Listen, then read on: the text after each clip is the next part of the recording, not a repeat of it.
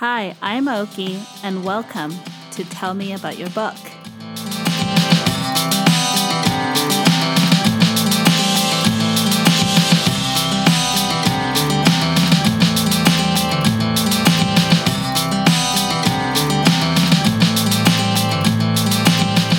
Hi, everyone. Welcome back to another episode of Tell Me About Your Book. I'm excited to be talking to an author by the name of Tom Vater. He has written so many books that are so interesting because, first of all, he's in Bangkok, in which is my hometown. And we want to talk about one of his amazing books today called The Green Panthers. Hi, Tom. How are you today? I'm brilliant. Thank you very much. It's a beautiful, hot day in Bangkok. Well, actually, now it's evening time, but it was a beautiful, sunshiny day today, and I'm very well. Thank you. And thank you for having me on, Oki. It's very nice talking to you. You're welcome. I'm actually, it's actually my pleasure, my honor that you're here, that you made time for me. But let's get into your work, Tom. Let's get into your book. First, let's talk about the Green Panthers. I want to read a little bit here, like an, like an overall what it's about. It's an action packed dystopian thriller the Green Panthers explore systemic corruption, capitalism, space exploration, and climate change, as well as the nature of friendship and courage in a future world where everything is for sale. That is a whole world on its own, Tom. Can you tell me a little bit more what this book is about? Yeah, sure. So The Green Panthers is my most recent novel. Uh, it's my fifth novel. It's published by Next Chapter Publishing, which is the publisher where all my other novels are as well. It's not as heavy as that description maybe sounded. It's basically a futuristic action thriller that does touch on the subjects that you mentioned. It concerns basically Hmm, the Green Panthers. Think of the Black Panthers in the 1960s. Gotcha. That, that's what inspired me. So the Green Panthers is a, a group of individuals, a cell, mostly women, but also a couple of guys, who radicalize themselves and pick up arms in the fight for uh, a cleaner environment. And they basically go after the world's major polluters. That's that's the premise of the book. It opens in Siberia, in a national park in in Siberia, where two British tycoons engaged in very shady conservation efforts. The Green Panthers travel there to disrupt that, and there's like a major action scene at the beginning where they where the two interests that are threaded throughout the story clash head on. That that is action packed. I'm in for the ride. This is this is so cool. How did this come about, Tom? I know you said you were inspired by the Black Panthers. Since you've written a lot of more travel related books or more countries in Asia related books, how did the Green Panthers conjured up? Well, I wrote it during COVID. So, um, like everybody else, I was sitting at home. There was much less other writing work. I'm a journalist in my day job. So uh, during COVID, curiously living in Thailand, there was a lot less to report, and I couldn't go out, of course, and I couldn't travel to any ma- neighboring countries. I wanted to use the time, and you know, we none of us knew how long this would go on for. Right. So um, I wanted to use the time productively, and yeah, so I sat down and thought, okay, I'll write another novel. It's the first novel that's not entirely set in Asia that I've written. All my other fiction really revolves around, in the widest sense, of what white people get up to in Asia, in the, in the tradition of, let's say, like George Orwell wrote Burmese Days, and and that really inspired me when I was younger, and and so I, living here, thought, oh, I want my fiction to be primarily about that. But this book, The Green Panther, Panthers, there are some bits, as I said, um, take place in Siberia and some other parts in Thailand. In fact, a few short scenes in Bangkok and in the south of Thailand. It takes place all over the globe and even at some point in outer space. because the, the Green Panthers, they eventually stumble on a on a conspiracy to to isolate the world's richest people on a space station while there's a toxic incident on on Earth that will kill all the mammals, including, of course, all of us. So um, once they get wind of that, they themselves travel to space and, and try and stop that. So it's a dystopian satire that looks at many of the topics that occupy us or have been occupying us over the last decade and are likely to occupy us collectively over the next decade. It's gripping, suspenseful, but it's also funny and, as I said, satirical in many ways. Right. That seems like there's a lot of elements or branches in this tree. I I feel like you pack so much into this book being only about 236 pages. There's a lot of fun that I get to read about. How was it writing this considering there's a lot of elements into it and it being a little bit of a shorter book? Actually, the story is quite streamlined. It follows these six or seven people, the, the Green Panthers around the world, as eventually they split up and they're kind of in different countries at the same time to perform or to, to try and achieve whatever respective missions they have in order to um, stop this toxic incident the narrative is it's a very straightforward action story that borrows from many many literary action tropes that i like. I wrote it that way because unlike my previous books it's it's really a satire. It's i'm asking the reader to imagine a, a very very crazy future. As we live in a very very crazy present right. and you know also it, it may have to do with covid actually because when covid first started i think we all collectively we lacked the imagination to to really think of how this might go. Right. So yeah. here it started properly. They, they they closed the airspace in April 2020. So after that, you couldn't come in or go out, or only with great difficulty. And I thought, okay, I, I you know, I remember texting my mother who lives in Germany saying, well, you know, it's April, they closed it. I, I'll probably, I'll see you in August. Right. I didn't see her until August the following year. Right. So, so I think I lacked the imagination to think, oh, this pandemic could go on for so long, and the, the global travel restrictions would go on for so long, and etc.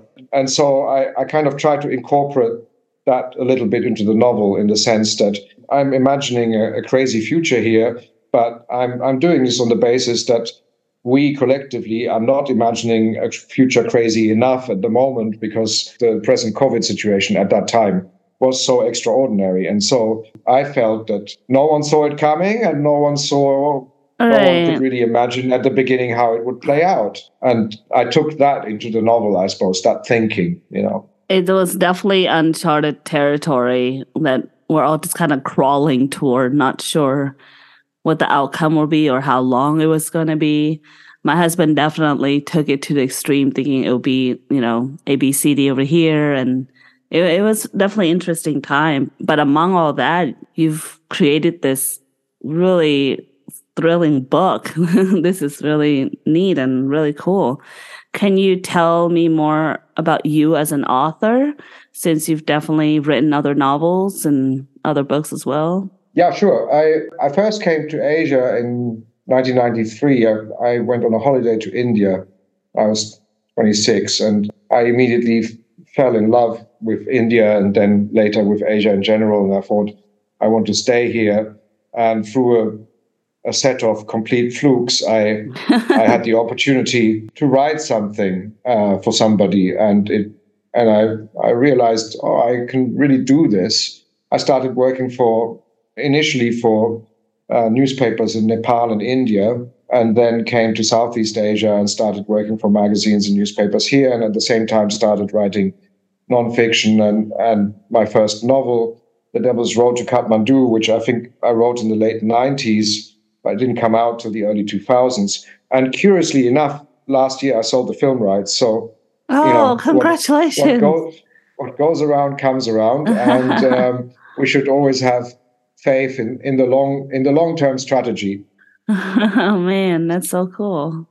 In 2001, I moved to Thailand and became a full time journalist. And since then, yes, I've, I've written about 20 books. I've made, I've written some screenplays for documentaries that have been broadcast. Yeah, I, I really do all sorts of nonfiction and nonfiction writing that is connected to to my home, to basically to Southeast Asia and to South Asia. So I, I mostly write about India, Nepal, Thailand, Laos, and Cambodia, and occasionally about other countries around around the region. And that's um, been fantastic for the last 25 years. And I'm really, really grateful that I get to live here in this really exciting, beautiful, and very hot part of the world. and that that I get to that I am able to make a living from from writing about this beautiful part of the world and that my clients pay me for what I've got to say and what I see and what I've experienced here. So it worked out really well. Gotcha. I'm very happy living in Bangkok. Hey, thank you for that. I definitely miss Bangkok. Are you done with the Green Panthers as far as these characters or this this group? Are you thinking let's expand on this to another book or anything like that or Hmm. That's a good question. I'm I'm not sure because I, about ten years ago I, I, wrote a trilogy of free crime novels featuring a German detective working in Southeast Asia, and at the time I, I had a very good publishing deal, and so there was a financial interest and also a personal interest to to write three parts of that because the Green Panthers is such a departure from what I usually do in the sense that it is satirical and, and dystopian. I, I, may go back to it. I mean, I killed off some of my characters, so I'd have to replace them, I suppose. But uh, I, I, I, may do. But at the moment, I'm i am involved in other projects. So gotcha. And, and, and of course, you know, now that I'm working a lot more writing reportage, I have to plan quite carefully how to fit in writing fiction on top of that because it's you know, it's then you have two jobs. so I'll see. I'll see. Well, you have to keep us updated, Tom. This is your your works are very diverse when it comes to that now. Now that you definitely have Green Panthers under your belt as well. So, where can we get your books, Tom? You should be able to get my books from many outlets. I mean, obviously from Amazon. That's the easiest. But for those people who don't like Amazon, um, I, I, gather they are available at um, outlets like Target and all the other ebook providers have them, like Kobo. They're really easy to find. Or you could just go to the website of my publisher, Next Chapter Publishing, and they'll all be there. That's for my fiction. And for the nonfiction, I think the easiest way is either to go to my website, www.tomvater.com, or have a look on Amazon what there is because I, you know, I've written quite a few different things about South and Southeast Asia. Besides the Green Panthers, is there one or two more books that you really hold to your heart that you've written since you have a plethora of books that, and you know, on a table here? So something that you really attached to? I hold most of the books I've written close to my heart. Not all of them, but most. But okay, I'd say I'd say um, amongst the nonfiction, a decade ago, I, or more than a decade now, 12 years ago, I published a book called Sacred Skin, which is about uh, Sak Yant, Thailand's uh, spirit tattoos. I was going to ask you about that book, actually. a photo book with, with Thai photographer Arun Chatarat, and that was very successful at the time, really successful. It's in its second edition. You can get it from international distributors, and I, you know, for my nonfiction, that's the most beautiful book that I've I've been involved in. And for the fiction, as I mentioned before, that my fir- very first novel, The Devil's Road to Kathmandu, which is just a kind of adventure romp that takes place on the hippie trail in the 1970s, I managed to sell the, the movie rights for that. So um, that's very close to my heart at the moment for that very reason. And then, um, yeah, just briefly in 2019, I was selected for the Indo European Art Residency in Calcutta, um, oh. which is an international art residency where they put four artists from four different places into a house for three months and let them do whatever they do. And I, I wrote most of a book there, which has since been published, which is called Kolkata Noir. And it's about the city of Calcutta, which 100 years ago was the second most powerful economic city in the world. Oh, wow. And now has kind of gone to seed a little bit. And my book um, takes place in three different time periods. It's a love story. It's a love story to the city, but it's also a love story between an English guy and an Indian policewoman. And it takes place in 1999, in 2019, and in 2039. So again, it's a little bit futuristic at the end. You know, it's it's my kind of homage to this really, really beautiful, exceptional, dynamic crazy, interesting, laden with history, and difficult but beautiful city. So um, that's close to my heart. Calcutta Noir. Check it out. That cover is beautiful too. Thank that, you. That's a beautiful looking book. as much as I want to sink my teeth into Green Panthers, it's definitely worth checking out your other books as well because they are all so interesting and vastly different from each other. I would say the Sacred Skin book it looks so interesting. I I've always wanted to at least get a small tattoo of that of the way they tattoo there, and every time I go to Bangkok, I'm like I'm gonna do it this time, and I usually chicken out. So, but one of these days it's gonna happen. but thank you, Tom, for coming by today. You are a very very busy man it seems like uh, but you carved out your time to talk to me and i i want i really truly appreciate it do you have any last thing you want to tell us before we we go for today uh, no, just thank you very much, Oki. And um, anybody who's listening, please um, check out my books and my stories. Have a look at uh, www.tomvater.com um, and, you know, support the writers of this world. I, I, I really love telling stories, and I I feel very grateful that I get paid to do so, and I hope to be doing so for the future too. Thank you. And I do hope I get to talk to you again because I want to know more of what's in your world, especially the futuristic stuff. You seem to gravitate toward that too. So, but I'm gonna say bye to you, Tom. Um, but thank you again for your time and everything surrounding this. This is amazing, and we'll talk to you next time, Tom. Thank you. Thank you very much, Oki, and Kokomaka. Kokomaka. Thank you. Bye. Bye.